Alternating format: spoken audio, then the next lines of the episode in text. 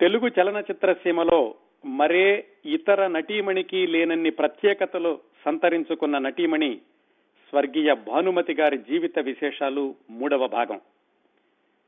భానుమతి గారి ప్రత్యేకతల గురించి చెప్పుకోవాలంటే ఆమె దశావతారాల జాబితా తెలుసుకోవాలండి. ఆమె పది రంగాల్లో నిష్ణాతురాలు. ఒకటి నటి రెండు గాయని మూడు సంగీత దర్శకురాలు.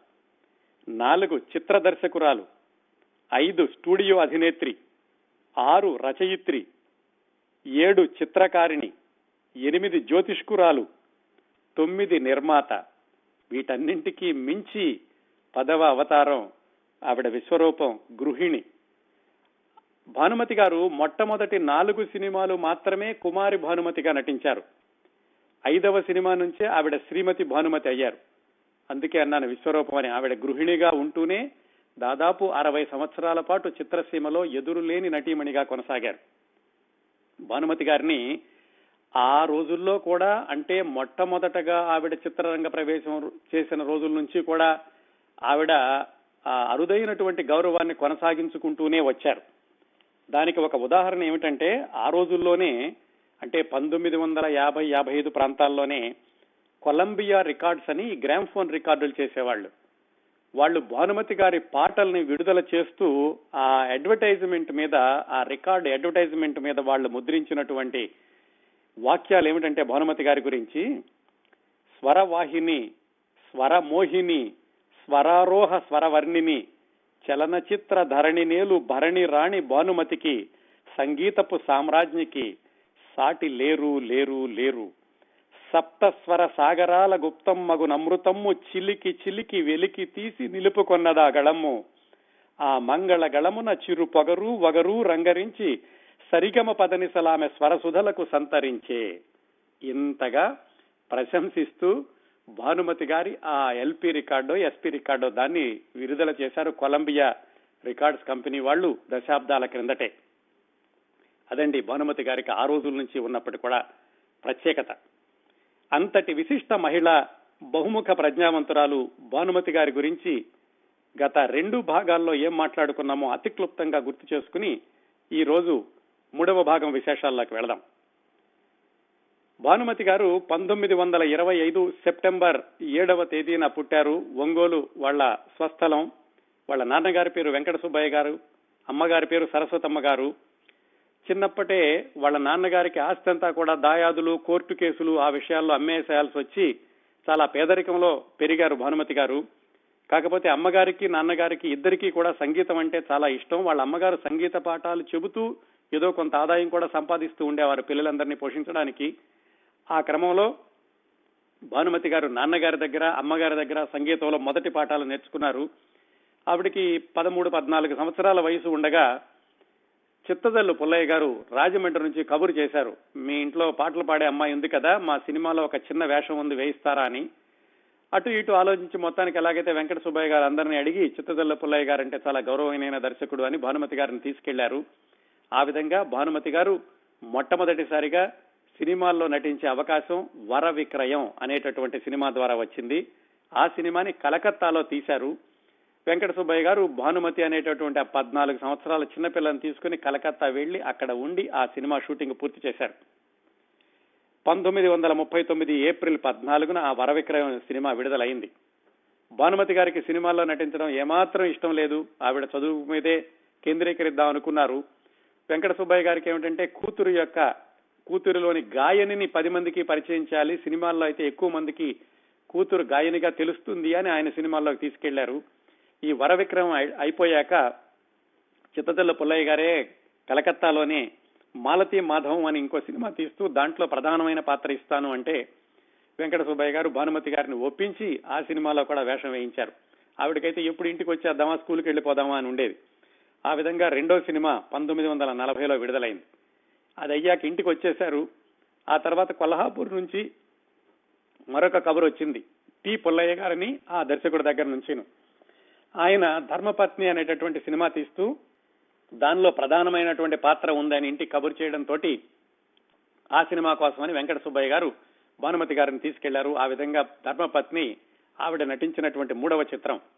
ఈ ధర్మపత్నిలోనే అక్కినే నాగేశ్వరరావు గారు బాలనటుడుగా కొన్ని నిమిషాలు మాత్రం కనిపించారు.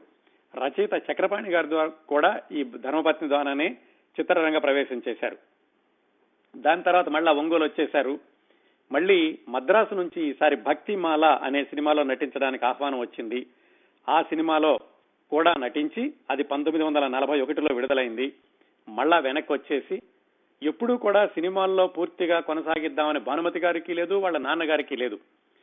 ఈ రెండోసారి ఈ భక్తిమాల అయిపోయాక ఇంటికి వచ్చేశాక దాదాపుగా సంవత్సరం పాటు వెంకట సుబ్బయ్య గారు భానుమతి గారికి సంగీత పాఠాలు నేర్పించారు. ప్రత్యేకంగా ఒక సంగీత శిక్షకుడిని పిలిపించి సంగీత పాఠాలు నేర్పించారు. ఆ సంవత్సరం సంవత్సరంన్నర అయ్యాక పంతొమ్మిది వందల నలభై రెండు ప్రాంతాల్లో మద్రాసు నుంచి మరొక అవకాశం వచ్చింది. ఆ సినిమా పేరు కృష్ణ ప్రేమ. ఆ సినిమా కోసమని వెంకట సుబ్బయ్య గారు భానుమతి గారు వాళ్ళ అమ్మగారు కూడా వెళ్ళినట్లున్నారు. వీళ్ళందరూ మద్రాసు వెళ్ళారు ఆ కృష్ణ ప్రేమ సినిమా షూటింగ్ సందర్భంలో భానుమతి గారు ఆ సినిమా యొక్క అసిస్టెంట్ డైరెక్టర్ రామకృష్ణ గారిని చూశారు. ఆయన గురించి అందరూ పొగుడుతుంటే ఆవిడకి ఆశ్చర్యం వేసింది. సినిమాల్లో ఎవరు ఒకళ్ళ గురించి ఒకళ్ళు అంత తొందరగా పొగడరు. అలాంటిది అందరూ కూడా ఏకగ్రీవంగా ఈయన గురించి పొగుడుతున్నారు అని అప్పటి నుంచి ఆవిడ రామకృష్ణ గారిని మోగగా ఆరాధించడం ప్రారంభించింది ప్రేమించడం ప్రారంభించింది. ఈ విషయం ఆవిడ ఒక్కర్తికి తప్ప మిగతా ఎవ్వరికీ తెలియదు ఇంతవరకు గత రెండు భాగాల్లో మాట్లాడుకున్నాం. ఈ రోజు భానుమతి గారి యొక్క ప్రేమ కథ ముందుకి ఎలా వెళ్ళింది ఎన్ని మలుపులు తిరిగింది అనేటటువంటి విషయాలు తెలుసుకుందాం. విశేషాలకు వెళ్ళబోయే ఇంకొక విషయం చెప్తానండి. ఈ విశేషాలన్నిటికీ కూడా ఆధారం క్రిందటి వారం చెప్పడం మర్చిపోయాను. భానుమతి గారే కొన్ని దశాబ్దాల క్రిందట విజయ చిత్ర అనేటటువంటి సినిమా పత్రికలో నాలో నేను అనే శీర్షికతోటి ఆత్మకథ వ్రాసుకున్నారు. ఆ ఆత్మకథలోని విశేషాలు మన ఈ కార్యక్రమాలకి ప్రధానమైనటువంటి ఆధారం. అలాగే ఆ రోజుల్లో వచ్చినటువంటి సినిమా పత్రికల్లోని కొన్ని విశ్లేషణలు ఇంటర్వ్యూలు అది వాటి నుంచి కూడా కొంత సమాచారం తీసుకోవడం జరిగింది. అలాగే భానుమతి గారు మరణించాక మహామహిళ అని ఒక ప్రత్యేక సంచికని ప్రచురించారు. దాని నుంచి కూడా కొన్ని విశేషాలు సేకరించడం జరిగింది. వీళ్ళందరికీ కూడా కృతజ్ఞతలు తెలియజేస్తూ మనం ఈ రోజు మూడవ భాగం విశేషాల్లోకి భానుమతి గారి ప్రేమ కథ తిరిగిన మలుపుల గురించి తెలుసుకుందాం. భానుమతి గారి యొక్క జీవిత చరిత్ర రెండు వందల నలభై పేజీలు రెండు వందల యాభై పేజీలు ఉంటే దాంట్లో దాదాపు అరవై పేజీల పాటు ఆవిడ తన ప్రేమ కథ గురించే రాసుకున్నారు. దాన్ని క్లుప్తంగా చెప్తాను మీకు. సరే ఈ కృష్ణ ప్రేమ సినిమా షూటింగ్ జరుగుతోంది. అసిస్టెంట్ డైరెక్టర్ రామకృష్ణ గారు మరి ప్రధాన పాత్ర వహిస్తున్న వాళ్ళందరికీ కూడా ఆయన డైలాగులు చెప్పడం రిహార్సల్స్ చేయించడం ఇలాంటివన్నీ జరుగుతున్నాయి. ఆ సందర్భంలో ఏమిటంటే ఆయన చాలా బిడియస్తుడు ఎవరితోటి ఎక్కువగా మాట్లాడేవాడు కాదు. ఆయన ఒకసారి భానుమతి గారికి సంభాషణలు చెప్పడం ఇలాంటివి అవసరమైనప్పుడు కూడా దగ్గరకు వచ్చి పెద్దగా ఏమి మాట్లాడకుండా ఇదిగో అమ్మాయి డైలాగులు ఇలా చెప్పాలి అని చెప్పేసి తల వంచుకుని చెప్పి ఆయన వెళ్ళిపోతూ ఉండేవాడు. ఈ వీడికి అప్పటికే రామకృష్ణ గారి మీద చాలా అనురాగం పెరిగిందేమో ఆవిడకు చాలా ఆసక్తిగా చూస్తూ ఉండేది కానీ ఆయన పెద్ద పట్టించుకునేవాడు కాదు. ఒక సంఘటన ఏం జరిగిందంటే ఈ షూటింగ్ సందర్భంలో ఒకనొక సన్నివేశంలో భానుమతి అంటే దానిలో రాధ యొక్క చెల్లెలి పాత్ర చంద్రావళి పాత్ర వేశారు భానుమతి గారు. ఏదో కృష్ణుడు తరుముకుంటూ వస్తాడు తరుముకుంటూ వస్తుంటే అక్కడ ఏదో బురద ఉంటుంటే దానిలో పడాలి చంద్రావళి పడినప్పుడు ఒంటి నిండా బురద అవుతుంది. ఇది సన్నివేశం. ఈ సన్నివేశాన్ని చిత్రీకరిస్తున్నప్పుడు మరి సహజంగానే ఒక షాట్ తర్వాత ఒక షాట్ తీస్తారు. ఆవిడ బురదలో పడడం అక్కడ ఒంటి నిండా బురద అవడం ఆ దృశ్యం తీయాలి ఆ రోజు. వాళ్ళ నాన్నగారు కూడా వెంట ఉండేవాళ్ళు ప్రతిరోజు షూటింగ్లో సరే వచ్చి వాళ్ళు ఎలా చెప్పాలా? ఈవిడికి ఒంటి నిండా బురద రాసుకోమని చెప్పాలని వాళ్ళు ఆలోచిస్తుంటే వెంకట సుబ్బయ్య గారు పక్క నుంచి చూసి ఏమవుతుంది చెప్పండి అది కథలో భాగమే కదా అమ్మాయికి బురద రాసుకోమని తనే రాసుకుంటుందని చెప్పారు. సరే వాళ్ళు ఏదో మట్టి నీళ్ళు కలిపి బురద తీసుకొచ్చారు. ఆవిడకి మరి ఎంతవరకు అర్థమైందో తెలియదు కానీ ఎక్కడో మొహానికి ఒంటి మీద అక్కడక్కడ రాసుకున్నారు. దర్శకుడు చూసి ఇలా కాదు ఒంటి నిండా బురద ఉండాలి బురదలో పూర్తిగా మునిగినటువంటి దృశ్యం తీస్తున్నాము అని రామకృష్ణ వెళ్ళవయ్యా వెళ్ళి ఆ బురదంతా ఒంటికంతా రాయని చెప్పారు. ఆయన అసలే సిగ్గరి ఎలాగో దగ్గరికి వెళ్ళాడు. వెళ్ళి ఈ దర్శకుడు చెబుతుంటే వెనకాల నుంచి ఇంకా ఆయన వెనక ముందు చూడకుండా కళ్ళు మూసుకుని బురదంతా తీసి మొత్తానికి భానుమతి గారి ఒళ్ళంతా పులిమేశారు. ఆయన అయితే భయపడుతూ వెనక్కి వచ్చారు భానుమతి గారు మాత్రం మనసులోనే ఆనందపడ్డారు. ఎందుకంటే అప్పటికే ఆవిడ ఆయన్ని ప్రేమిస్తున్నారు కాబట్టి. అది ఒక సన్నివేశం. మరొకసారి ఏమైందంటే ఇలాగే ఏదో ఒక తోట తోటలో పూలు అక్కడ ఈవిడ పాట పాడుకునే దృశ్యం ఏదో తీస్తున్నారు. తీస్తుంటే రామకృష్ణ గారు ఏదో సంభాషణ చెప్పడానికి భానుమతి గారి దగ్గరికి వచ్చారు. ఆ వచ్చి వెళ్ళే క్రమంలోనే ఎక్కడో ఆ గులాబీ యొక్క ముళ్ళు ఏవో ఆవిడ ఆయన చేతికి గుచ్చుకుని చేతిలో నుంచి రక్తం కారణం ప్రారంభించింది. వెనక ముందు చూడకుండా ఆవిడ ఒంటికున్నటువంటి ఆ ఓణినో చీరో దాంట్లో చించి ఆ రామకృష్ణ గారి యొక్క రక్తం కారుతున్న చేతికి కట్టుకట్టారు. యూనిట్లో వాళ్ళందరూ గమనిస్తున్నారు ఏమిటో భానుమతి గారు కొంచెం ప్రత్యేకంగా ఉంటున్నారు రామకృష్ణ అంటేనే కానీ ఎవరు ఏమీ అలా అనుమానాలు రాలేదు ఎవరికీను. మొత్తానికి ఈ విధంగా నాలుగైదు సంఘటనలు జరిగినాయి. ఆ సినిమా షూటింగ్ జరిగేటప్పుడు రామకృష్ణ గారిని ఈవిడ దగ్గరగా గమనించడానికి దగ్గర అవడానికి. ఆయనకి మాత్రం ఏమాత్రం దీంతో సంబంధం లేదు ఆయనకు ఆలోచన కూడా లేదు. ఎందుకంటే అప్పటికి భానుమతి గారు నాలుగు సినిమాల్లో నటించినటువంటి నటీమణి ఆవిడకి నెలకి రెండు వేల రూపాయలు ఇస్తూ ఉండేవాళ్ళు పారితోషికం. అదే రామకృష్ణ గారి యొక్క పారితోషికం నెలకి నూట యాభై రూపాయలు. మరి అలాంటి వ్యక్తి ఇలాంటి అమ్మాయి తనను ప్రేమిస్తుందని ఆయన కలలో కూడా ఊహించలేదు కాబట్టి ఆ ఆలోచనే రాలేదు దానికి. ఇలా ఉంటూ ఉండగా ఈ పంతొమ్మిది వందల నలభై రెండు చివరిలోనో ఎప్పుడో రెండవ ప్రపంచ యుద్ధం సందర్భంలో మద్రాసులో కూడా బాంబులు వేస్తారు అనే వదంతి వచ్చింది. ఆ సందర్భంలో ఈ స్టూడియోలో ఉన్నటువంటి షూటింగ్లు అలాంటివన్నీ కూడా ఆపేసేసి చాలా మంది మోటాముల్లే సర్దుకుని ఎక్కడాళ్ళు అక్కడికి వెళ్ళిపోయారు. అదే సందర్భంలో ఈ కృష్ణ ప్రేమ యూనిట్ కూడా మొత్తం ఆ షూటింగ్ ఆపేసేసి ఇంకొక విషయం ఏమిటంటే మద్రాసులో బ్లాక్ అవుట్ అని ఉండేది. అంటే రాత్రిపూట ఎవరు కూడా దీపాలు వెలిగించకూడదు తలుపులన్నీ వేసేసుకుని లాంతర్లు కూడా తగ్గించి పెట్టుకోవాలి ఇలాంటి నిబంధనలు ఉండేవి. ఆ రోజుల్లో ఇంకా కృష్ణప్రేమ షూటింగ్ ఆపేసేసి ఎవరిని వాళ్ళు అక్కడికి వెళ్ళిపోమన్నారు. మళ్ళీ పరిస్థితులు చక్కబడ్డాక పిలుస్తాంలే అని చెప్పారు. భానుమతి గారికి చాలా బాధ వేసింది. వెనక్కి వెళుతుంటే మళ్ళీ వెనక్కి వస్తామా ఎప్పుడు వస్తాము ఎన్ని రోజులు రామకృష్ణ గారిని చూడకుండా ఉండాలి అని ఆవిడ మనసులోనే మోగగా బాధపడుతున్నారు కానీ ఆవిడకి ఎవరికీ చెప్పుకునేటటువంటి పరిస్థితి కాదు. మొత్తానికి ఆవిడ బాధపడుతూనే వెనక్కి వచ్చేశారు. ఒంగోలు వచ్చేశారు. ఒంగోలులో ఉంటున్నారు. మరి అప్పటికే ఆవిడకి పద్దెనిమిది సంవత్సరాలు. పద్దెనిమిది సంవత్సరాలంటే ఆ రోజుల్లో అప్పటికే పెళ్ళి చేసేసేయాల్సినటువంటి వయసు. ఇంట్లో వాళ్ళ అమ్మగారు నాన్నగారు అడుగు అనుకుంటున్నారు. మరి అమ్మాయికి పెళ్ళి చేసేస్తే బాగుంటుంది. ఇప్పటికే నాలుగు సినిమాలు అయిపోయినాయి. పద్దెనిమిది సంవత్సరాలు కూడా వయసు వచ్చిందని వాళ్ళు మాట్లాడుకుంటుంటే ఈవిడేమో ఇలాగని చెప్పలేదు అలాగని బాధపడకుండా ఉండలేదు. ఆవిడ మనసులోని బాధని గ్రహించినటువంటి మొదటి వ్యక్తి భానుమతి గారి చెల్లెలు. ఆవిడ అక్క యొక్క బాధను చూసి దగ్గరకు వచ్చి చెప్పింది అక్క నేను గమనించాను నేను మద్రాసులోను బహుశా వాళ్ళ చెల్లెలు కూడా మద్రాసులో ఉండి ఉండాలి. రామకృష్ణ గారంటే నువ్వు ప్రత్యేకమైనటువంటి ఆసక్తి చూపుతున్నావు. కొన్ని సందర్భాల్లో నేను కూడా చూశాను. మరి ఏమిటి నీకు ఆయన అంటే నీకు ప్రేమ ఉందా? అని ఆవిడ సూటిగా అడిగేసింది అక్కయ్య గారిని. భానుమతి గారి చెల్లెలు కాబట్టి చెప్పేసింది నిజంగానే నాకు ఆయన మీద ఇష్టం ఉంది ఆయన్నే నేను పెళ్ళి చేసుకుందాం అనుకుంటున్నాను అని. అయితే ఆ విషయం రామకృష్ణ గారికి తెలియదు అన్న విషయం చెల్లెలకేం చెప్పలేదు కానీ మొత్తానికి చెల్లెలు మొట్టమొదటి వ్యక్తి భానుమతి గారి యొక్క ఈ ప్రేమని గ్రహించినటువంటి వ్యక్తి. సరే ఆవిడ చెప్పింది అయితే నాన్నగారికి చెప్తాను లేకపోతే మరి ఆయన సంబంధాలు చూస్తున్నారు కదా అని. అంటే వద్దొద్దు చెబితే కనుక మళ్ళీ ఆయన ఏమంటారో తెలీదు ఆయనకు అసలు ఇష్టం ఉండదు. అందులో రామకృష్ణ గారు కూడా పెద్దగా డబ్బులు వచ్చేటటువంటి వ్యక్తి కాదు ఆకారం కూడా ఆయన సన్నగా ఉంటారు అని చెప్పింది. కానీ చెల్లెలు ఏం చెప్పిందంటే నువ్వు ఇలా వెనకబడుతూ చూస్తే కనుక నీ గబాల్ని సంబంధం తీసుకొచ్చేసి స్థిరం చేశాక అప్పుడు చెబితే ఇంకా బాగుండదు. నీకెందుకు నువ్వు ఊరుకొని నాన్నగారికి చెప్తానులే అని వాళ్ళ చెల్లెలు వెళ్ళి మొత్తానికి వెంకట సుబ్బయ్య గారికి చెప్పింది. నాన్న మరి అక్కకి ఇలాగా రామకృష్ణ అనేటటువంటి వ్యక్తి మీద చాలా అభిమానం ఉంది. ఆ అందుకని ఆవిడ ఆయన్ని వివాహం చేసుకోవాలన్నట్లుగా అక్క అనుకున్నట్టుగా నాకు తెలిసింది అని వాళ్ళ నాన్నగారికి చెప్పింది. ఆయన మరి ఏ మూడ్లో ఉన్నారో కోప్పడలేదు అలాగని ఇంత ఎత్తున ఎగిసిపడలేదు. అలా ఉంటుంది అమ్మాయి సరే అయితే చూద్దాంలే ఈసారి మద్రాసు వెళ్ళినప్పుడు అని అన్నారు. ఆ విధంగా ఆయనకు చెవిని కూడా పడింది. కానీ ఆయన దాన్ని పెద్ద సీరియస్గా తీసుకోలేదు ఏమవుతుందని కూడా ఏమీ అనుకోలేదు. ఇలా ఇంటి దగ్గర ఈ సంబంధాలు ఆయనకి ఈ విషయం తెలిసిన కొన్ని రోజులకి మొత్తానికి ఎలాగైతే ఈ బ్లాక్అవుట్ పీరియడ్ అయిపోయింది మద్రాసు మళ్ళా వెనక మద్రాసుకు వచ్చేశారు.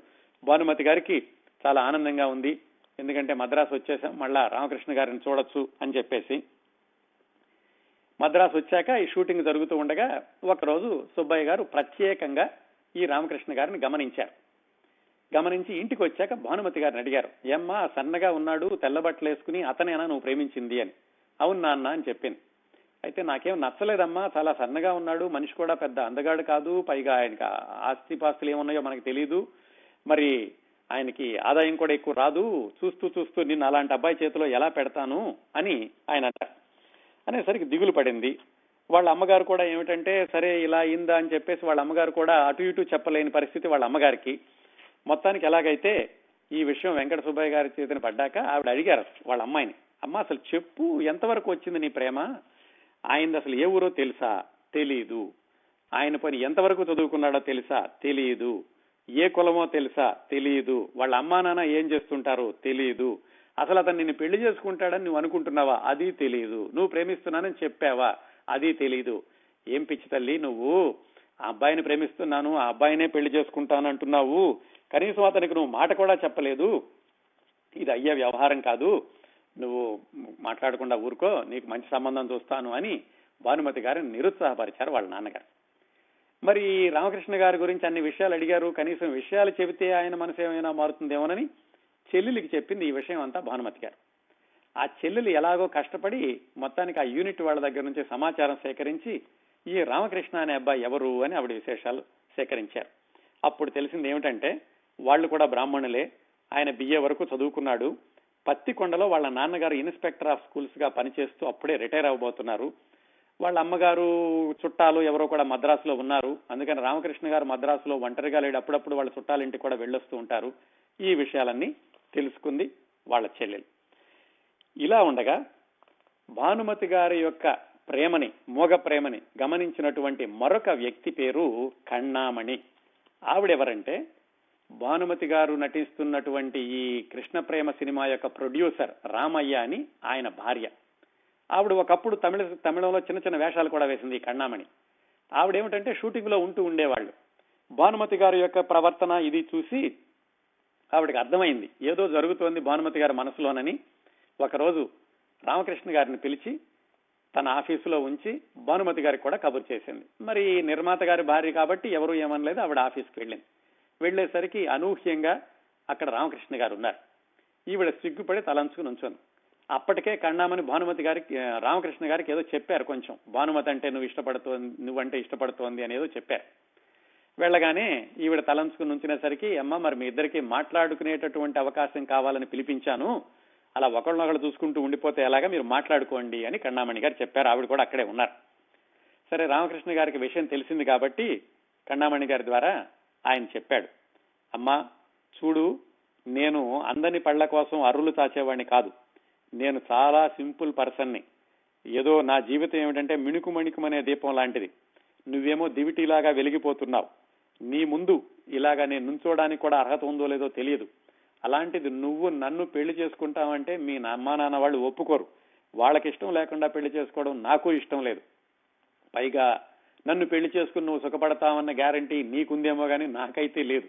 నేను ఇంకా చాలా సాధించాలి ఇంకా సంపాదించాలి సంపాదనలో కూడా నీకు నాకు చాలా అంతరాయం ఉంది. అందుకని అమ్మాయి ఈ ఆలోచన మానేసేయి అని చెప్పారు.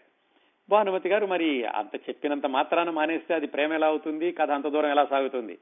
ఆవిడ మాత్రం తల ఉంచుకుని అలాగే కన్నీళ్ళు పెట్టుకోవడం మొదలు పెట్టాను కన్నామణి గారు రామకృష్ణ గారిని మందలించారు. ఏమిటి అమ్మాయి ప్రేమించి మరి ఇంత నేను నీ గురించి ఇంతగా చేస్తుంటే నువ్వు ఇలా చెబుతున్నావు? అని అబ్బాయినే మందలించారు.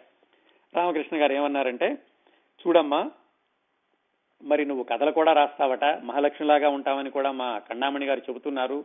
కాకపోతే రాజుగారి కూతుర్ని పెళ్ళి చేసుకోవడానికి నేను సిద్ధమే. కానీ రాజుగారు ఒప్పుకోవాలి కదా. మరి భేదవాణ్ణి పెళ్ళి చేసుకుని అష్ట కష్టాలు పడుతుంటే మీ అమ్మా నాన్నలు కూడా ఒప్పుకోరు. అందువల్ల నువ్వు ఈ ఆలోచన మానేస్తే బాగుంటుంది. మరి మీ అమ్మా నాన్న కనుక ఒప్పించగలిగితే నాకు అభ్యంతరం లేదని అనుకుంటున్నాను అని ఆయన కొంచెం చివరిలో కొంచెం ఆశ ఇచ్చారు మొత్తం మీద భానుమతి గారిని అయితే నిరుత్సాహపరిచారు. ఇది జరిగాక భానుమతి గారి యొక్క మనోక్షోభ ఇంకా ఎక్కువయింది ఏం చేయాలి ఈయనేమో ఒప్పుకోవట్లేదు. నాన్నగారేమో అసలే ఇష్టం లేదు. ఆవిడ మాత్రం ప్రేమని మానుకోలేకపోతున్నారు. ఇలా ఉంటూ ఉండగా కృష్ణ ప్రేమ షూటింగ్ అయిపోయింది. అయిపోయాక వెనక్కి వెళ్ళిపోవాలి. అయితే ఘంటసాల బలరామయ్య గారు అని ఆ తర్వాత రోజుల్లో అక్కినే నాగేశ్వరరావు గారికి మొట్టమొదటిసారిగా సినిమాల్లో అవకాశం ఇచ్చిన ఆయన. ఆయన గరుడ గర్వభంగం అనే సినిమా తీస్తూ వెంకట సుబ్బయ్య గారిని అడిగారు. ఏమండి? మీ అమ్మాయికి మరి మరో సినిమాలో వేషం వేసేటటువంటి ఆలోచన ఏమైనా ఉందా? నేను ఇలా గరుడ గర్వభంగం తీస్తున్నాను తొందరలోనే షూటింగ్ అయిపోతుంది అని. సుబ్బయ్య గారికి ఏమిటంటే ఎలాగైనా భానుమతి గారిని ఊరు తీసుకెళ్ళిపోతే గనక ఇది మర్చిపోతుంది ఈ రామకృష్ణ గురించి ఎక్కడ పెళ్ళి చేయొచ్చు అని ఆయనకు ఉంది. కాకపోతే ఆ అమ్మాయి సలహా కూడా తీసుకుందామని అమ్మాయి గరుడ గర్వభంగం అనేటటువంటి అవకాశం వచ్చింది. కానీ తుది నిర్ణయం నీదే. నీకు నటించాలని ఉంటే నటించు లేదంటే ఇంటికి వెళ్ళిపోదాం అని చెప్పారు ఆయన. ఆవిడకి ఏమిటంటే మరి ఇంటికి వెళ్ళిపోతే రామకృష్ణ గారిని చూడడానికి ఉండదు ఆయనతో మాట్లాడడానికి ఉండదు. ఈ ప్రేమ కథని ఎలాగోలాగో ముందుకు తీసుకెళ్ళాలని ఆవిడ అనుకుంటున్నారు కాబట్టి ఇంటికి వెళ్ళడం ఇష్టం లేక ఎలాగో మద్రాసులో ఉంటే మరికొంతకాలం రామకృష్ణ గారిని చూస్తూ ఉండొచ్చు. ఇలా మిగతా సమావేశాల్లో ఏమైనా ఒప్పించడానికి అవకాశం ఉంటుందేమో అని అనుకుని ఆవిడ గరుడ గర్వభంగంలో నటించడానికి ఒప్పుకున్నారు. మొత్తానికి ఆ గరుడ గర్వభంగం షూటింగ్ ఏదో అయిపోయింది. ఈవిడ మనసు కూడా పెద్దగా పెట్టలేకపోయారు. మొత్తానికి ఆ షూటింగ్ అయిపోయి కృష్ణ ప్రేమ సినిమా ఇంకా అప్పటికేదో ప్యాచ్ వర్క్ ఏదో జరుగుతోంది. జరుగుతుంటే ఈయనేమో ఇంటి దగ్గర భానుమతి గారిని ఒప్పించడానికి ప్రయత్నిస్తున్నానని అప్పుడప్పుడు వెంకట సుబ్బయ్య గారు ఆవిడ ఏమాత్రం ఒప్పుకోవట్లేదు ధైర్యం చేసి చెప్పేశారు. సరే ఒకరోజు ఏం చేశారంటే సరే అమ్మా అయితే ఓ పని చేయి నువ్వు అబ్బాయిని మా ఇంటికి పిలిపించు నేను మాట్లాడతాను ఒకసారి సరాసరి అన్నారు. మొత్తానికి ఎలాగో వాళ్ళ చెల్లెలతోటో కన్నామణి గారితోటో చెప్పి కబురు చేసి ఒకరోజు రామకృష్ణ గారిని ఇంటికి పిలిపించారు భానుమతి గారు. అప్పుడు సూటిగా మాట్లాడడం ప్రారంభించారు వెంకట సుబ్బయ్య గారు. ఏవో మామూలుగా కుశల ప్రశ్నలు అవి వేశారు. తర్వాత ఏమిటి? మీ నాన్నగారు ఆస్తిపరులేనా అని అడిగారు. అంటే లేదండి అని చెప్పాడు ఆయన. మీ నాన్నగారు ఏం చేస్తుంటారు అని అడిగారు వెంకట సుబ్బయ్య గారు. ఏదో ఇన్స్పెక్టర్ ఆఫ్ స్కూల్స్ తొందరలో రిటైర్ అయిపోతున్నారు. మరి నువ్వేం చదువుకున్నావు? బిఏ చదువుకున్నావు. సంగీతం అంటే ఇష్టమేనా? నాకు ఇష్టమేనండి కానీ నేనైతే పాటలు పాడలేను అని అన్నారు. ఇలా ఏవో కబుర్లు అవి అడిగారు. అడిగాక మరి కథలు అవి మా అమ్మాయి రాస్తుంది నీకేమైనా ప్రవేశం ఉందని అడిగారు. నేను పెద్ద రచయితను కాదండి ఏవో సినిమా కథల్లో వాటిల్లో మాత్రం ఉంటాను. అని ఆయన ఏదో చెప్పారు. నేను పద్దెనిమిదవ సంవత్సరంలో వచ్చేసాను ఇక్కడ నాకు సినిమా మీద ఇంట్రెస్ట్ ఉండి ఏదో హెచ్ఎం రెడ్డి గారి దగ్గర పనిచేస్తున్నాను అని చెప్పారు. అప్పుడు వెంకట సుబ్బయ్య గారు చూడు బాబు అమ్మాయిని నేను కంటికి రెప్పలాగా పెంచుకున్నాను. ఆమెకి ఇచ్చినట్టు ఆమెకి నచ్చినటువంటి అబ్బాయికి ఇచ్చి పెళ్ళి చేయడంలో నాకు తృప్తి కనిపిస్తోంది. ఇస్తాను. కాకపోతే ఒక షరతు ఏమిటంటే మా అమ్మాయిని నువ్వు పువ్వుల్లో పెట్టి చూసుకోవాలి. అమ్మాయికి ఏమాత్రం ఇబ్బంది లేకుండా చూడాలి. అలాగే అమ్మాయిలోని కవిత్వం సంగీతం దీన్ని మాత్రం ప్రోత్సహించాలి. సినిమాలో నటించడం లేదా అనేది మీ ఇష్టం అని ఇన్ని షరతులు చెప్పారు. ఆ రామకృష్ణ గారికి ఏమనిపించిందంటే అసలే ఇది తోగలేని సంబంధం. ఈవిడ పెద్ద నటీమణి. అందులో ఈయన ఇన్ని స- షరతులు పెడుతున్నారు. ఆయన ఏం చెప్పారంటే ఏమండి మీ అమ్మాయి ప్రేమిస్తోంది కాబట్టి నేను పెళ్ళి చేసుకోవడానికి ఇష్టపడతాను. కానీ మీరు ఇన్ని షరతులు చెప్పారు. వీటికి ఏమీ నేను హామీ ఇవ్వలేను. ఎందుకంటే నా జీవితం చాలా చిన్నగా ఉంది. మీ అమ్మాయి బయటకు వచ్చి నాతో బ్రతకాలి అంటే నా యొక్క జీవన శైలిని అలవాటు చేసుకోవాలి. కానీ మీ అమ్మాయిని బంగారంలో పెట్టి చూసుకోవాలి పువ్వుల్లో పెట్టి చూసుకోవాలంటే నా వల్ల అయ్యేది కాదు. నేనేదో ఫుట్పాత్ మీద బడుగుతాను బతుకుతానంటే మీ అమ్మాయి ఫుట్పాత్ మీదే బతకాలి. నేను గుడిసెలో ఉంటానంటే మీ అమ్మాయి గుడిసెలోనే ఉండాలి అని చెప్పి ఆయన కొండల బద్ద కొండ బద్దలు కొట్టినట్టుగా ఉన్నది ఉన్నట్టుగా చెప్పారు. దాంతో ఆయనకి ఇంకా భయం వేసింది. భానుమతి గారికి ఒకటే కంగారు ఇదేమిట్రా నాన్నగారు ఒప్పుకున్నారు? ఒప్పుకుంటే మళ్ళా ఈ మనిషి ఏమిటి మధ్యలో ఇలా చెబుతున్నారు? అని భానుమతి గారికి భయం వేసింది. వాళ్ళ నాన్నగారు ఆయన చెప్పిన మాటలతోటి ఆయన మళ్ళీ వెనక్కి వెళ్ళిపోయారు. వెనక్కి వెళ్ళిపోయి ఇదేదో అయ్యే పని కాదనుకుని మొత్తానికి రామకృష్ణ గారు వెళ్ళిపోగానే భానుమతి గారికి చెప్పారు అమ్మ నువ్వు ఇక మర్చిపో ఈ విషయం. ఎట్టి పరిస్థితుల్లో ఈ అబ్బాయితో నీ పెళ్ళి చేయడం నాకు ఇష్టం లేదు. ఆయన కరాఖండిగా చెబుతున్నాడు ఎలా ఉంటే అలా ఉంటానని చెప్పేసి ఇంతకాలం పెంచి నిన్ను ఇంత పెద్దదాన్ని చేసి ఇంత కళాకారుణ్ణి సంగీతం ఇంత చేసి చివరికి అలాంటి అబ్బాయి చేతిలో పెట్టడం నాకు ఇష్టం లేదు అని తెగేసి చెప్పేశారు. ఇలా జరుగుతున్నటువంటి ప్రేమ కథలో భానుమతి గారి యొక్క ప్రేమని ఒక ఒడ్డుకు చేర్చడానికి ఆవిడ ప్రేమ కథకి పతాక సన్నివేశాన్ని తీసుకెళ్ళడానికి మరొక పాత్ర ప్రవేశించింది ఆ పెద్దావిడ పేరు మనపాక కమలమ్మ గారు. ఈ మనపాక కమలమ్మ గారు అనే ఆవిడ ఇన్ని నెలలుగా కొనసాగుతున్నటువంటి భానుమూతి గారి ప్రేమ కథని మూడు రోజుల్లో క్లైమాక్స్ తీసుకెళ్ళిపోయారు ఈ మనపాక కమలమ్మ గారు ఎవరంటే రామకృష్ణ గారికి తల్లి తర్వాత తల్లి అంతట ఆవిడ.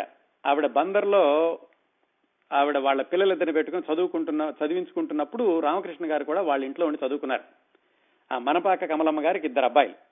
వాళ్ళతో పాటుగా రామకృష్ణ గారు చదువుకున్నప్పుడు దాదాపుగా కొడుకులాగా చూసుకుంటూ ఉండేవాళ్ళు. ఈయన కూడా తల్లి కంటే ఎక్కువగా ప్రేమిస్తూ ఉండేవాళ్ళు ఆ మనపాక కమలమ్మ గారిని. ఆ మనపాక కమలమ్మ గారు మద్రాసు వచ్చారు. ఎందుకంటే వాళ్ళ పిల్లలు కూడా మద్రాసులో ఉన్నారు. మద్రాసు వచ్చినప్పుడు ఈ రామకృష్ణ గారికి నిన్ను భానుమతి గారికి మధ్యలో ఉన్నటువంటి ఈ భానుమతి గారి వైపు నుంచి కొనసాగుతున్నటువంటి ప్రేమ కథ ఆవిడ చెవిన పడింది. రామకృష్ణ గారి మిత్రులు కూడా తెలిసింది అప్పటికే కొన్ని నెలలు అయ్యిందేమో రామకృష్ణ గారి మిత్రులు కూడా చాలా మంది ఆ అమ్మాయి ప్రేమిస్తోంది మన వాడేమో ఇలాగా వెనక్కి లాగుతున్నాడు వాళ్ళ నాన్నగారు దగ్గరకు వచ్చినా కానీ ఈయన వెనక్కి వచ్చేసరికి ఆయన వెనక్కి వెళ్ళాడు అని మొత్తానికి విశేషాలన్నీ మనపా కమలమ్మ గారికి చెప్పారు. కమలమ్మ గారికి మరి కొడుకు లాంటి వాడు ఈ కుర్రవాడి ఈ పరిస్థితి ఏమిటో సరిదిద్దాలి అనుకుని ఆవిడ ఏం చేశారంటే ఆ మిత్రులకి కొంతమందికి చెప్పారు ఆవిడ. ముందు ఆ అమ్మాయిని ఒకసారి తీసుకురండి మన ఇంటికి నేను చూస్తాను అని. సరే వాళ్ళు ఈ భానుమతి గారిని రమ్మని అడగడానికి వాళ్ళు డైరెక్ట్గా చెప్పలేరు. భానుమతి గారి చెల్లెలు వీళ్ళకి వార్తాహరురాల్లాగా ఉంది. మొత్తానికి ఆవిడకి ఎలాగో కబురు చేశారు. అప్పట్లో ఫోన్లు అంటే పక్కింటికి వెళ్ళో లేకపోతే ఎదురుగుండా కోర్టుకి వెళ్ళో చేయాలి. మొత్తానికి ఎలాగైతే వాళ్ళ చెల్లెలి కబురు జారేశారు. వాళ్ళ చెల్లెలు ఏమందంటే అక్క ఇలా రామకృష్ణ గారి బంధువులు వాళ్ళ అమ్మ లాంటి వాళ్ళట ఆవిడ వచ్చారు నేను రమ్మంటున్నారు. నాన్నగారు బజార్కి వెళ్ళారు సాయంకాలం వరకు రారు. నేను రిక్షాలో తీసుకెళ్ళి నేను దించి వస్తాను రా అని మొత్తానికి అక్కగారిని రిక్షాలో కూర్చోబెట్టి ఆ ఇంటి దగ్గరికి వెళ్ళి ఆ ఇంటి దగ్గర దించి అక్క నేను ఒక గంట సేపట్లో వచ్చేసేస్తాను. మరి ఆవిడ మాట్లాడేశాక నువ్వు సిద్ధంగా ఉండు నేను వెనక్కి తీసుకెళ్తాను అని చెప్పేసి అక్కడ దించి చెల్లెలు వెనక్కి వెళ్ళిపోయింది. అది పంతొమ్మిది వందల నలభై మూడు పంతొమ్మిది వందల నలభై మూడు ఆగస్టు ఐదో తారీఖు అనుకుంటాను బుధవారం. నాలుగో తారీఖు అనుకుంటాను బుధవారం రోజు. ఆ రోజు భానుమతి గారు కూడా ఏమిటంటే ఆవిడ ఏదో చూస్తామని చెప్పి మామూలుగా ఆవిడ కట్టుబట్టలతో వెళ్ళింది. ఏం జరుగుతుందని కూడా ఏమీ తెలియదు ఆవిడకి. ఏదో పెద్ద ఆవిడ కదా చూస్తామంటున్నారు బాగుండదు కదా అని వెళ్ళారు అంతే. ఆ విధంగా ఆ బుధవారం మధ్యాహ్నం పూట వాళ్ళ ఇంట్లో ఆవిడ రిక్షా దిగి అడుగు పెట్టారు ఇంట్లోకి. అంతే. ఆ తర్వాత మూడు రోజుల తర్వాత ఆవిడ పెళ్ళి కూతురుగా వెనక్కి వెళ్ళారు. ఈ మూడు రోజుల్లో జరిగినటువంటి సంఘటనలు ఏమిటంటే సరే వెళ్ళగానే కమలమ్మ గారు చూశారు. అమ్మాయితో మాట్లాడారు. చాలా నచ్చింది ఆవిడికి ఒద్దికగా ఉంది పాటలు పాడుతుంది ఈవిడ కథలు రాస్తుంది సినిమాల్లో అప్పటికే పేరు తెచ్చుకుంది. రామకృష్ణని చూసి అదేంట్రా ఇంత మంచి అమ్మాయి నువ్వు వద్దండం ఏంటి? ఇలాంటిది కుదరకూడదు ఇంత మంచి అమ్మాయి ఇంటికి కోడలుగా వస్తుంటే ఎవరైనా కాదంటారా? అంటే ఆయన చెప్పారు నా వల్ల కాదు మరి వాళ్ళ నాన్నగారికి ఇలా ఉంది వాళ్ళ నాన్నగారికి ఇష్టం లేకుండా నా చేసుకోవడం లేదు అని చెప్పి ఏదో జరిగిన కథ అంతా కూడా ఆయన చెప్పారు. పక్కన మిత్రులు కూడా ఉన్నారు. వాళ్ళు కూడా రామకృష్ణ గారిని మందలించారు. ఇంతేనమ్మా ఇలాగే అంటున్నాడు. ఈ ఎంత చెప్పినా వినడం లేదు మీరే ఏదో ఒకటి చేయండి అని. ఆవిడ సుదీర్ఘంగా ఆలోచించి సుదీర్ఘంగా అంటే అప్పటికప్పుడే ఆలోచించి ఆవిడ ఒక నిర్ణయం తీసుకున్నారు. చూడు ఇలాంటి ప్రేమ కథలు ఎక్కువ కాలం ఇలా కొనసాగకూడదు దీనికి అటో ఇటో తేల్చి తేల్చేసేయాలి నేను ఒక నిర్ణయం తీసుకున్నాను అని ఆవిడ అంటూ ఉండగానే సాయంకాలం అయింది. అప్పటికి వాళ్ళ చెల్లెలు మళ్ళీ వెనక్కి వచ్చేసింది గబగబా రిక్షాలో. అక్క మరి ఆ నాన్నగారు వచ్చేసారు తొందరగా వెళ్ళిపోవాలి వచ్చేసేయి అని. ఈ మనపా కమలమ్మ గారు వచ్చి సరే అమ్మా నేను పంపిస్తానులే మీ అక్కగారిని. ఏదో ఒకటి చెప్పు మీ నాన్నగారికి. నువ్వు వెనక్కి వెళ్ళు. నేను మీ అక్కగారిని పంపించే బాధ్యత నాది అని మొత్తానికి వాళ్ళ చెల్లెల్ని వెనక పంపించేశారు. వాళ్ళ చెల్లెలికి తెలియదు ఏం జరుగుతుందనేది. మరి ఇంటికి వెళ్ళి ఆవిడ వాళ్ళ నాన్నగారికి ఏం చెప్పుకుందో ఏమో కానీ ఈ బుధవారం సాయంకాలం అయిపోయింది అప్పటికి. మధ్యాహ్నం వచ్చారు భానుమతి గారు సాయంకాలం అయింది. అప్పటికి మనపా కమలమ్మ గారు ఒక నిశ్చయం నిర్ణయం తీసేసుకున్నారు. ఏమిటంటే ఎలాగైనా సరే ఇప్పుడే పెళ్ళి చేసేయాలి అని. ఇద్దరు ఆశ్చర్యపోయారు. రామకృష్ణ గారు ఆశ్చర్యపోయారు భానుమతి గారు ఆశ్చర్యపోయారు. ఇదేమిటి? పెళ్ళి చేసేయడం ఏమిటి? నేనేదో మామూలుగా వచ్చాను. ఆవిడకి ఇష్టమైతే ఉంది. జరిగినా కూడా మంచిది అనుకుంటోంది. ఎందుకంటే వాళ్ళ నాన్నగారితో చెప్పి ఇలా సాగదీయడం కంటే కూడా పెళ్ళి చేసేసుకుంటే బాగుంటుందని ఉంది. మరి అటు అమ్మా నాన్నగారి మీద భయం ఉంది. రామకృష్ణ గారు కూడా భయపడుతున్నారు. ఆయన మరి పోలీసు కంప్లైంట్ ఇస్తారో ఏం చేస్తారోనని మొత్తానికి ఆ కమలమ్మ గారు మిత్రులు కలిసి రామకృష్ణ గారిని ఒప్పించి నువ్వు ఊరుకో చేసే పనేదో మేము చేస్తామని చెప్పి వాళ్ళు ముహూర్తాలు కూడా పెట్టించుకొచ్చారు ఆ కొచ్చేసేపట్లోనే ముహూర్తం ఏమిటంటే ఒక ముహూర్తం శుక్రవారం రోజు అంటే ఆ రోజుకి రెండు రోజుల తర్వాత ఆగస్టు ఆరో తారీఖు. మరొక ముహూర్తం ఆదివారం ఆగస్టు ఎనిమిదో తారీఖు ఉంది పెళ్ళి చేసేద్దామన్నారు. చాలా విప్లవాత్మకమైనటువంటి నిర్ణయం. సినిమా యాక్ట్రెస్ ఆవిడ అప్పటికే పేరున్న నటీమణి ఆ సినిమాలో నటిస్తోంది. రామకృష్ణ గారికి ఆవిడకి అంతరం అన్ని ఈ రంగాల్లో కూడా చాలా అంతరం ఉంది. ఈయన పీయలుగా ఉండేవాడు ఆవిడేమో చక్కగా బొద్దుగా అందంగా ఉండేది. అలాంటి మనిషి ఈవిని ప్రేమించి ఈయన్ని ప్రేమించింది అన్న ఒక్క కారణానికి ఎలాగైనా పెళ్ళి చేయాలని కమలమ్మ గారు చాలా విప్లవాత్మకమైనటువంటి నిర్ణయం తీసుకుని దాన్ని అమలుపరచడానికి కూడా ఆవిడ ప్రణాళికలన్నీ సిద్ధం చేయడం ప్రారంభించారు. మొత్తానికి బుధవారం రాత్రి అయిపోయింది.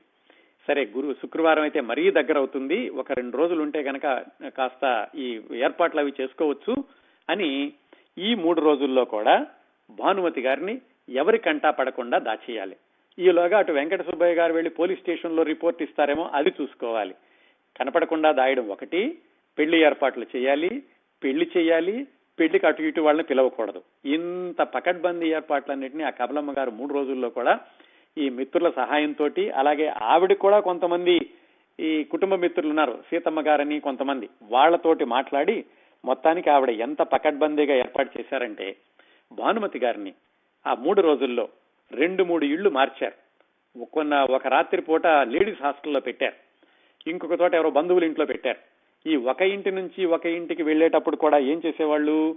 ఆవిడకి ఒక రోజు తల మీద తలపాగా పెట్టి కోటు వేసి ఒకసారి ఇంకొకసారి ఆ ట్యాక్సీని వీధి చివర ఆపి ఇంకొకసారి రిక్షాలో తెర వేసేసి ఇంకొకసారి ఇలాగా మొత్తానికి భానుమతి గారిని ఎవరికీ కనపడకుండా ఈ ఇల్లు మార్చి ఇంటికి వెళుతూ మూడు రోజులు మొత్తాన్ని కాపాడారు. ఆదివారం పొద్దున్నే వివాహం. ఎక్కడ చేయాలి వివాహం? జార్జి టౌన్లో వెంకటేశ్వర స్వామి దేవాలయం ఉంటే ఆ వెంకటేశ్వర స్వామి దేవాలయంలో పెళ్ళి చేసుకు పెళ్ళి చేయడానికని అన్ని నిర్ణయించి అన్ని ఏర్పాట్లు చేశారు మునపా కమలమ్మ గారు. అది కూడా ఏదో రహస్యంగా తూతూ మంత్రంగా నలుగురిని పిలవడం కాకుండా ఆవిడ భారీగా రెండు వందల మందిని పిలిచారు. కాకపోతే ఈ విషయాలు ఏవి కూడా వెంకట సుబ్బయ్య గారికి తెలియకుండా ఆవిడ జాగ్రత్త తీసుకున్నారు. రామకృష్ణ గారి అమ్మానాన్నలు ఎలాగూ లేరు మద్రాసులోను. చేస్తోందంతా ఆ కమలమ్మ గారు ఈ రామకృష్ణ గారి యొక్క మిత్రులు. మొత్తానికి ముహూర్తం రోజు రానే వచ్చింది. భానుమతి గారు బాధపడుతున్నారు అమ్మా నాన్న లేరు ఇలాగా నాన్నకి తెలియకుండా పెళ్ళి చేసుకుంటున్నాను అని. కాకపోతే ఇప్పుడు జరగకపోతే కనుక మళ్ళీ జరిగేటటువంటి అవకాశం లేదని ఆవిడకే తెలుసు. అందుకని బలవంతంగా ఒప్పుకున్నారు. లోపల మనసులో బాధపడుతూనే ఉన్నారు. ఒకవైపు సంతోషం ఇంకొక బాధ. మొత్తానికి ఆవిడకి తీరా చూస్తే ఆవిడ వయసు పద్దెనిమిది సంవత్సరాలు అప్పటికే. ఆ ఆదివారం వచ్చింది. వివాహానికి అన్ని ఏర్పాట్లు చేశారు. ఆవిడ ఎంత పకడ్బందీగా చేశారంటే పోలీసులను కూడా రప్పించారు. ఒకవేళ వెంకట సుబ్బయ్య గారు పోలీసు రిపోర్ట్ ఇచ్చి తీసుకొస్తారేమోనని చెప్పి పోలీసు బందోబస్తును కూడా ఏర్పాటు చేయించారు. రెండు వందల మందిని పిలిచారు. ఆ వెంకటేశ్వర స్వామి గుడిలో పంతొమ్మిది వందల నలభై మూడు ఆగస్టు ఎనిమిదో తారీఖున వాళ్ళ వివాహం విజయవంతంగా వైభవోపేతంగా చేశారు. మరి ఇంతకీ వాళ్ళకి కన్యాదానం ఎవరు చేయాలి? పెళ్ళంతా కూడా చాలా శాస్త్రయుక్తంగా చేశారు. కన్యాదానం చేసేటటువంటి దంపతులను కూడా పురోహితులు ఎక్కడో తీసుకొచ్చారు. వాళ్ళు భానుమతి గారి కన్యాదానం చేశారు. ఎంత ఆశ్చర్యమో చూడండి. పద్దెనిమిదేళ్ళ అమ్మాయి సినిమాల్లో పేరు తెచ్చుకున్న అమ్మాయి గాయనిగా పేరు తెచ్చుకున్న అమ్మాయి తల్లిదండ్రులు ఊళ్ళోనే ఉన్నారు. వాళ్ళ తెలియకుండా వేరే ఎవరో వచ్చి వీళ్ళ కన్యాదానం చేశారు. తర్వాత ఆవిడ ఆత్మకథలో రాసుకున్నారు. ఏ జన్మలో నేను చేసుకున్న పుణ్యమో వాళ్ళతో నేను కన్యాదానం చేయించుకున్నాను అని. మొత్తానికి వివాహం అయితే ఏమాత్రం ఏ అడ్డంకులు అభ్యంతరాలు లేకుండా విజయవంతంగా పూర్తి చేశారు. అక్కడ చీరలు మార్చుకోవడానికి గది కూడా లేదు. ఆ గుడిలోనే వెనక్కి తీసుకెళ్ళి అక్కడ చీరలు మార్పించి తీసుకొచ్చి మొత్తానికి వివాహం వైభవంగా అయిపోయింది. వివాహం అయిపోయాక ఆ వచ్చిన రెండు వందల మందికి కూడా పక్కనే మోడర్న్ కేఫ్ అని ఒక హోటల్ ఉంటే ఆ రెస్టారెంట్లో భోజనాలు పెట్టించారు. ఒక చిన్న పాట కచేరీలాగా పెట్టి రావు బాల సరస్వతి గారు అప్పట్లో అద్భుతమైనటువంటి గాయని ఇంకా ఉన్నారండి ఆవిడ హైదరాబాద్ లోను ఆవిడతోటి పాట కచేరీ లాంటిది కూడా పెట్టారు. మొత్తానికి తల్లిదండ్రులు లేరు అన్న పెద్ద విషయం ఒకటి తప్ప ఏ లోటు రాకుండా రామకృష్ణ గారికి భానుమతి గారికి పంతొమ్మిది వందల నలభై మూడు ఆగస్టు ఎనిమిదో తారీఖున ఆ మనపాక కమలమ్మ గారు దిగ్విజయంగా వివాహం పూర్తి చేయించారు. భానుమతి గారికి లోపల బాధ అయితే ఉంది. మరి ఇప్పుడు ఏం చేయాలి? వివాహం అయ్యింది. తర్వాత కార్యక్రమం ఏంటి? ఇంటికి వెళ్ళాలి. ఎలా వెళతారు ఇంటికి? నాన్నగారికి ఇంటికి వెళ్ళి ఎలా మొహం చూపించాలి? మొత్తానికి అది కూడా ఈ మనపాక కమలమ్మ గారి ధైర్యం చెప్పి ఏం పర్వాలేదు నేను ఉంటాను. వెళదాం రా అని చెప్పి మొత్తానికి రెండు మూడు కారుల్లో బయలుదేరి ఆ సాయంకాలం భానుమతి గారి యొక్క ఇంటికి వెళ్ళారు. ఇంటికి వెళ్ళేసరికి వాళ్ళు అల్వారుపేటలో ఉండేవాళ్ళు అప్పట్లో. ఇల్లు దగ్గర పడుతున్న కొద్దీ భానుమతి గారి గుండె వేగంగా కొట్టుకోవడం మొదలుపెట్టింది. అసలు నాన్నగారిని ఏ స్థితిలో చూడాల్సి వచ్చింది? ఈ నేను ఇలాగా మూడు రోజులు అయింది. నేను ఏమాత్రం చెప్పకుండా ఇంట్లో నుంచి వచ్చేసాను. ఇలా పెళ్ళి కూతురుగా వెనక్కి వెళ్తున్నాను అది కూడా ఆయనకి ఇష్టం లేనటువంటి పెళ్ళి చేసి పెళ్ళి చేసుకుని వెళ్తున్నాను. అసలు ఏం మాట్లాడాలి ఏమిటి అంటూ చాలా ఆందోళనగా మొత్తానికి ఎలాగైతే కార్లు వాళ్ళ ఇంటి ముందు ఆగినయి ఇల్లు ఇల్లు ఆవిడ కారులో నుంచి దిగి భర్తతో కలిసి ఇంట్లోకి వెళ్ళారు. ఆయన రామకృష్ణ గారు కూడా భానుమతి చేయి పట్టుకున్నారు. ఆవిడకి చాలా ధైర్యంగా ఉంది. ఇంట్లోకి వెళ్ళేసరికి ఆవిడ చూసినటువంటి దృశ్యం వాళ్ళ నాన్నగారు మంచం మీద పడుకుని ఉన్నారు.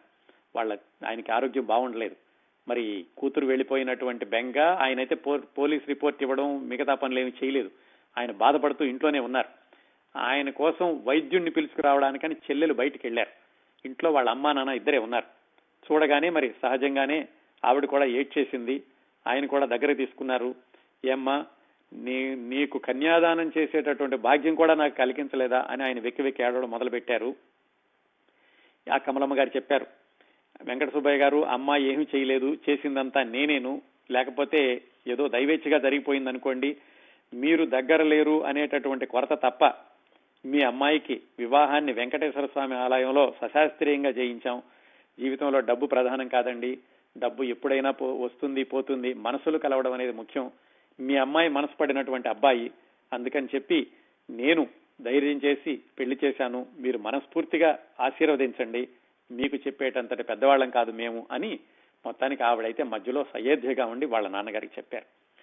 ఇంకేమంటారు? పెళ్ళైపోయాక ఆయన మాత్రం సరే తల మీద ఆప్యాయంగా చెయ్యి వేసి రా తల్లి నువ్వు సుఖంగా ఉండు నీ సుఖమే నాకు కావాలి అని మళ్ళీ రామకృష్ణ గారితో చూడు ఇంతవరకు మా అమ్మాయిని కంటికి రెప్పలా కాపాడుకున్నాను అలాగే నువ్వు చూసుకోవాలి అని చెప్పారు.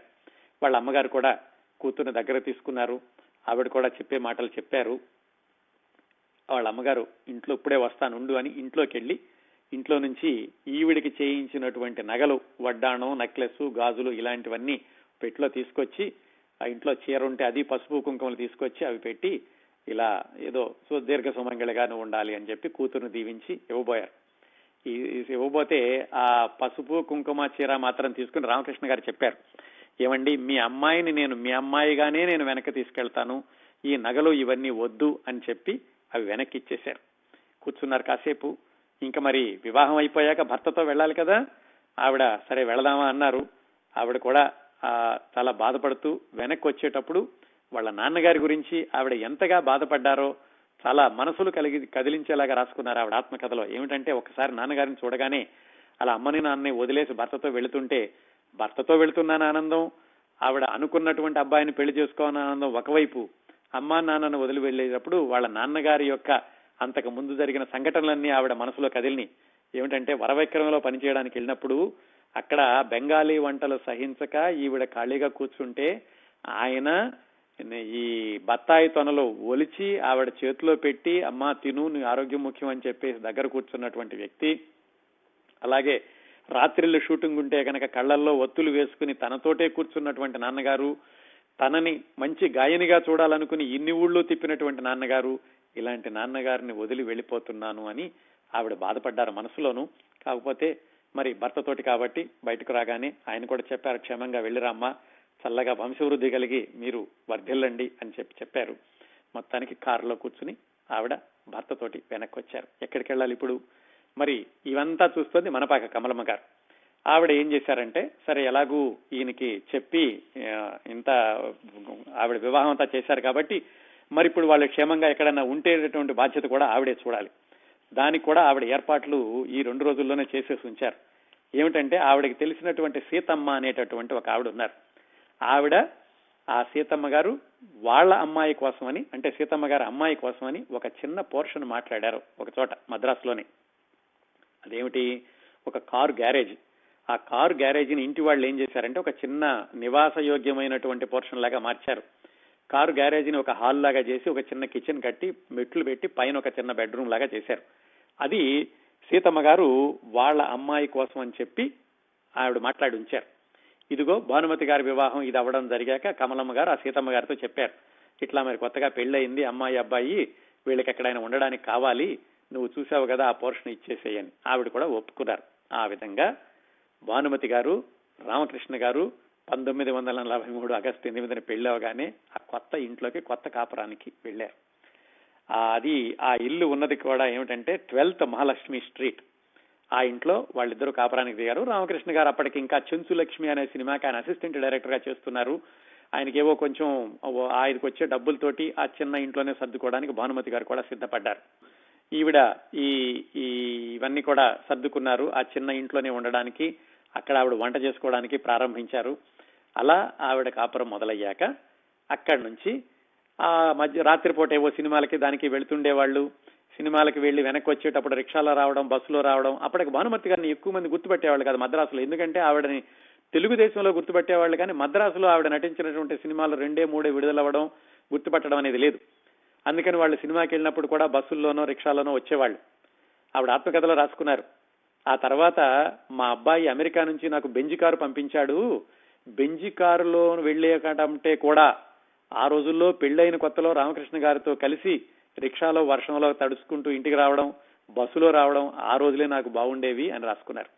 అలా ఉన్నంతలో క్లుప్తంగా జరుపుకుంటూ ఆవిడ కాపురాన్ని కొనసాగిస్తున్న రెండు మూడు నెలలకి ఆవిడ ఎలాగైతే ఇంకా ఈ సినిమాలు మానేసేద్దామని అప్పుడే నిర్ణయించుకున్నారు ఊరు వదిలేసి కూడా వెళ్ళిపోదాం అనుకున్నారు.